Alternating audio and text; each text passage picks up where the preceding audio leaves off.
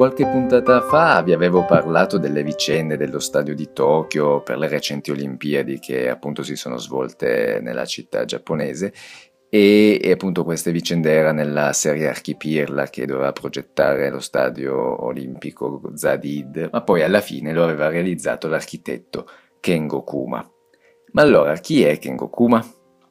Kengo Kuma è uno, un architetto uh, tra i più rappresentativi della scena architet- architettonica contemporanea ed è un architetto giapponese, infatti è spesso associato al gruppo che include, pur nelle loro differenze, anche gli architetti giapponesi come Tadao Ando, Toyo Ito, Su Fujimoto e di quindi sicuramente rientra anche Kengo Kuma nel, in questo contesto dell'architettura contemporanea, potremmo proprio anche dire che è una archistar eh, contemporanea. Ovviamente ve ne parlo perché l'avevo già citato, ma anche perché è uno stile architettonico che mi piace molto. Mi piace e, e quindi mi piace anche condividerlo, raccontarvelo. Quindi, che architettura esprime Kengo Kuma? Kengokuma mh, mm,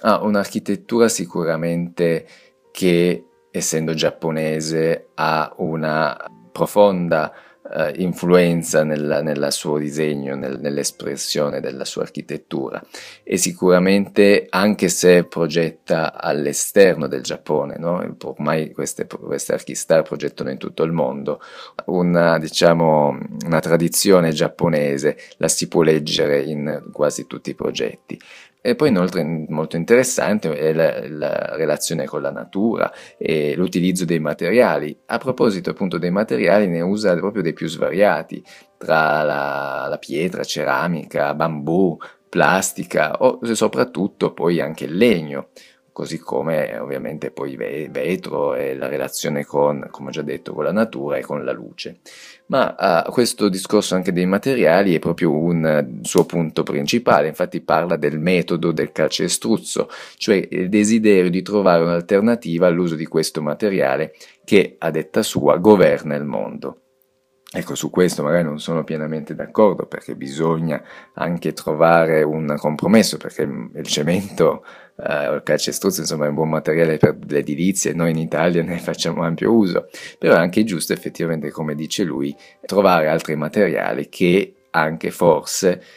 hanno un'espressione diversa in base a ciò che si progetta. Infatti è molto interessante, secondo me questo proprio sta nella cultura giapponese, questo del, mm, come dire, nel eh, esprimere, e lui lo fa attraverso i materiali, un, un sentimento, una, una, sensazione, come dire, un, creare un clima all'interno della propria architettura, un'espressività che appunto è specifica in base a ciò che deve progettare. Ecco, questo mi, mi sembra molto, molto, molto interessante. E poi comunque sia sono progetti molto razionali normalmente, abbastanza semplici se vogliamo, anche se nella loro complessità, perché ovviamente un architetto che comunque ha raggiunto notorietà e fama internazionale, ovviamente non ti fa un progettino semplice, sono sempre dei progetti eh, comunque molto appariscenti, molto interessanti da vedere o da fotografare e con soluzioni tecniche e architettoniche anche abbastanza complesse, sempre rimarcando anche il fatto che ci sia tutta una tradizione giapponese nell'uso del, dei materiali del legno negli intrecci, nella ripetitività degli elementi, insomma sono tutti elementi che poi appunto troviamo nella sua architettura e che la rende eh, comunque contemporanea e attuale ai giorni nostri. Quindi una brevissima biografia di Kengo Kuma, è nato a Yokohama nel 1954, quindi ha 67 anni, ed è, come già detto, riconosciuto come uno dei più importanti e significativi architetti giapponesi contemporanei. Però torniamo indietro nel tempo e lui si laureò all'Università di Tokyo nel 1979 trascorrendo poi un paio di anni successivi alla Columbia University, quindi è stato anche per due anni in America come visiting researcher. E quindi poi tornando a Tokyo già fonda il suo atelier che lo chiama Spatial Design Studio. Questo soprattutto come in, diciamo, finita l'università, a parte appunto poi l'esperienza in America, ma poi possa già iniziare a progettare, a fondare uno studio, questo è una mia curiosità anche personale che mi piacerebbe approfondire perché attualmente, forse ai tempi era più facile, ma attualmente io veramente non saprei dove sbattere la testa. Comunque bravo lui che subito da giovanissimo inizia quindi a lavorare e a trovare lavoro, questa è anche la parte interessante, comunque, e, e, quindi che poi crescerà sempre di più questo, questo studio che poi cambia il nome con Kengokuma e, e associati, per cui seguirà addirittura un altro studio nel 2008 che fonda anche a, a Parigi. Quindi andando ad analizzare adesso qualche edificio rappresentativo, sicuramente quando magari cercate Kengokuma su Google, uno dei primi che verrà fuori è il Culture Tourist Information Center, che è un uh, piccolo grattacielo nel quartiere, in un quartiere a Tokyo, che è composto da una serie di casette con anche il tetto a falde inclinate, insomma, delle casette stilizzate, non pensate proprio casa, la casa vera e propria, una casa stilizzata. E comunque messa una sopra l'altra, appunto, come ho detto, si sviluppa in altezza, in un grattacielo. Cioè non è un progetto, devo dire, dei più belli, anche se è uno tra i più rappresentativi, per questo che ve ne parlo, però è interessante vedere alcune caratteristiche ricorrenti nella sua architettura, come, come l'uso, come ho già detto, l'uso del legno, soprattutto in questo caso in facciata, con una ripetitività dei vari elementi, e so, poi anche questi strati, questi che, che, sottili, leggeri, queste appunto anche le inclinazioni delle falde di, di, queste casette, come ho detto, una sopra l'altra, comunque di questi strati sottili uno sopra l'altro, e, e, e, quindi qui cosa vediamo? La ripetitività degli elementi, la, la, la leggerezza, la, la sottigliezza dire, di questi elementi, il vetro ovviamente, l'apertura, la luce, o comunque sia anche un, uno studio sul contesto perché il contesto era quello di casette originariamente fatte più o meno come le reinterpretate lui sua, nel suo grattacielo. Ecco e quindi comunque compone sempre delle architetture che anche visivamente sono leggere da, da, da, da vedere. Al contrario però di quel del prossimo progetto che volevo raccontarvi, che anche purtroppo, anche se non è un progetto secondo me dei migliori, ma anche questo ormai, anche perché è molto grande e importante, ha fatto parlare, è un museo in Scozia. Però anche in questo caso voglio solo prendere gli elementi tipici che ricorrenti nella sua architettura che quindi come eh, questa sovrapposizione di strati, anche in questo caso soprattutto c'è un'esasperazione della sovrapposizione di strati, che poi seguono una certa forma, in questo caso il contesto era un contesto portuale, per cui queste forme che ha dato questo museo è come se fossero delle barche, capite che un ragionamento dietro c'è sempre, però ecco... Um, le caratteristiche tipiche che mi interessa sottolineare appunto questa monomatericità, questa ripetitività degli elementi. Ecco, prendiamo i, i, le caratteristiche appunto che rappresentano l'architettura di Kengokuma. E poi infine volevo anche parlarvi dello stadio di Tokyo, che è da lì che è partito il discorso, e in questo caso stiamo parlando di un progetto non eh, rivoluzionario, niente di particolarmente tecnologico, niente di particolarmente innovativo, ma ha uno studio attento sul, sul, sul, progetto che sia razionale, che in quel caso, se vi interessa poi ascoltate il podcast precedente, anche da un punto di vista economico rispettasse i budget e le linee guida che c'erano state date per appunto la costruzione di questo stadio. E quindi sicuramente l'utilizzo del legno, il legno materiale ricorrente, così come anche in questo caso parlo sempre di strati, di layer, di eh, sovrapposizione,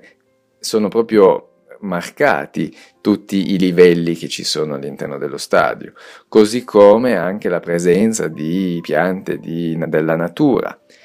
che è sempre un, un'altra caratteristica ricorrente nell'architettura di Kengokuma. Insomma, un, vi ho raccontato tre progetti, secondo me rappresentativi, per eh, cercare di spiegarvi appunto un po' le, i, i, punti principali di ciò che esprime e di, delle differenze o delle caratteristiche che rappresentano l'architettura di Kengokuma. In Italia, in Italia ha anche progettato qualcosina, non tanto. Prima, prima, opera, che non è proprio un'architettura, ma un'installazione per uh, Casal Grande Padana, che è una ditta di ceramiche che per i suoi 50 anni, mi pare di aver letto, comunque ha incaricato Kengo Kuma, gli ha fatto un'installazione ed è una, un intreccio di ceramica, un intreccio appunto molto magari giapponese, eh, è un ricordo una, alla tradizione giapponese dell'intreccio del materiale del legno per la costruzione, per, appunto per le architetture. Poi un altro progetto oh, che è molto semplice, molto pulito, ma anche lì con l'utilizzo del legno, delle ampie vetrate, molto anche razionale, senza inventarsi niente, ma comunque ha fatto un bel progetto, ed è l'Università di Veterinaria a Lodi. E, insomma, appunto, niente di rivoluzionario, ma un bel progetto. E poi, e poi eh, non è realizzato, ma ricordo che di aver letto e sentito molto anche di questa grande infrastruttura che cioè, aveva vinto il concorso, che è la stazione di Porta Susa per l'alta velocità. Quando e se verrà fatta non lo so, però ecco era comunque un progetto molto grande, forse probabilmente il più grande in Italia e sicuramente era un progetto anche molto interessante, sicuramente caratteristico quindi caratterizzato da rivestimenti monomaterici che in quel caso erano, se non ricordo male, eh, metallici, però era trattato come se fosse un foglio di carta, ritagliato, sagomato,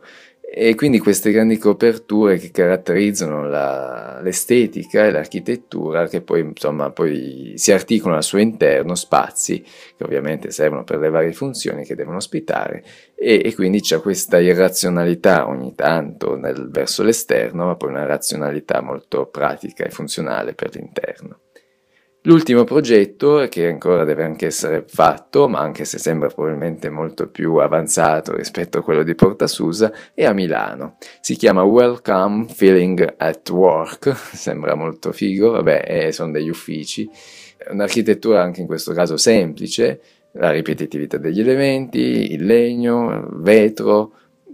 mi ripeto, ma sono queste le caratteristiche che possiamo proprio in maniera povera associargli, ma la cosa poi appunto interessante è feeling at work, cioè lo studio di star bene al lavoro, ecco. E questo lo fa soprattutto per l'utilizzo della luce e per l'utilizzo della natura, delle piante. Infatti stavo leggendo proprio che adesso recentemente c'è, un, c'è, c'è o ci sarà un incontro con Kengokuma e il botanico Stefano Mancuso, per cui proprio per uh, un dibattito per parlare sull'architettura,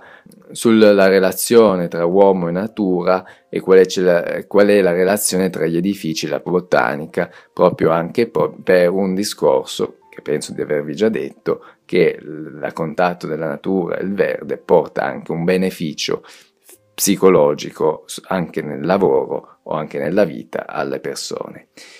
E quindi questo progetto è comunque anche interessante, diciamo, per questo aspetto così mentale, se vogliamo, questo studio nel star bene e questo star bene lo utilizza proprio per l'uso dei materiali, del contatto, del legno, l'espressività che può avere la natura, la natura è la natura, che è importante.